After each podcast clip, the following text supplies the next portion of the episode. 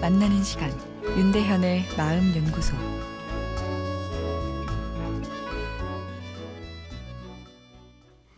안녕하세요. 화요일 윤대현의 마음 연구소입니다. 오늘은 소문 내기 좋아하는 친구란 사연인데요. 제 친구 중에서 유난히 소문을 내기 좋아하는 친구가 있는데요. 그 친구를 보면 이해가 잘 안 됩니다.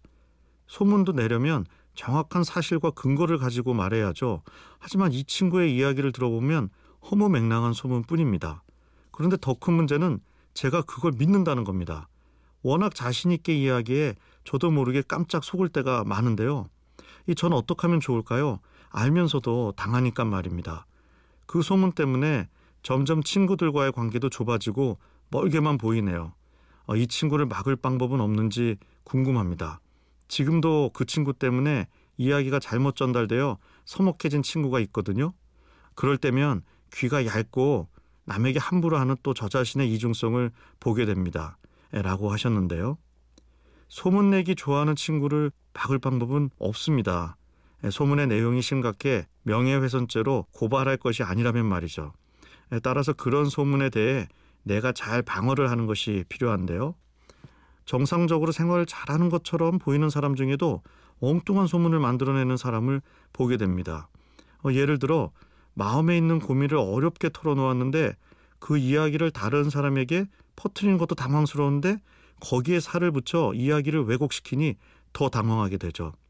그런 사람들일수록 나 못 믿어? 내가 얼마나 입이 무거운지 알잖아. 이야기해봐 하며 어, 내 속 이야기를 털어놓게 만드는데요. 집요하게 파고들기에 말하면 소문이 돌 것을 알면서도 속 이야기를 꺼내게 되기 일수입니다.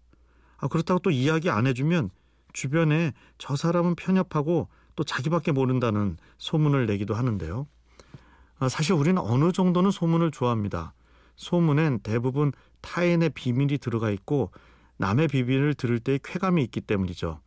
내가 이런 비밀도 아는 사람이야 하며 마음이 부웅 뜨게 되는 자아팽창의 쾌감이 있습니다.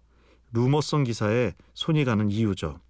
아, 그러나 실제 관계까지 손상시킬 정도로 소문이 내 삶에 영향을 준다면 문제겠죠.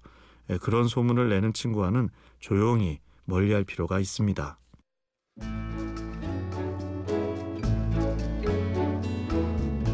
윤대현의 마음연구소 지금까지 정신건강의학과 전문의 윤대현 교수였습니다.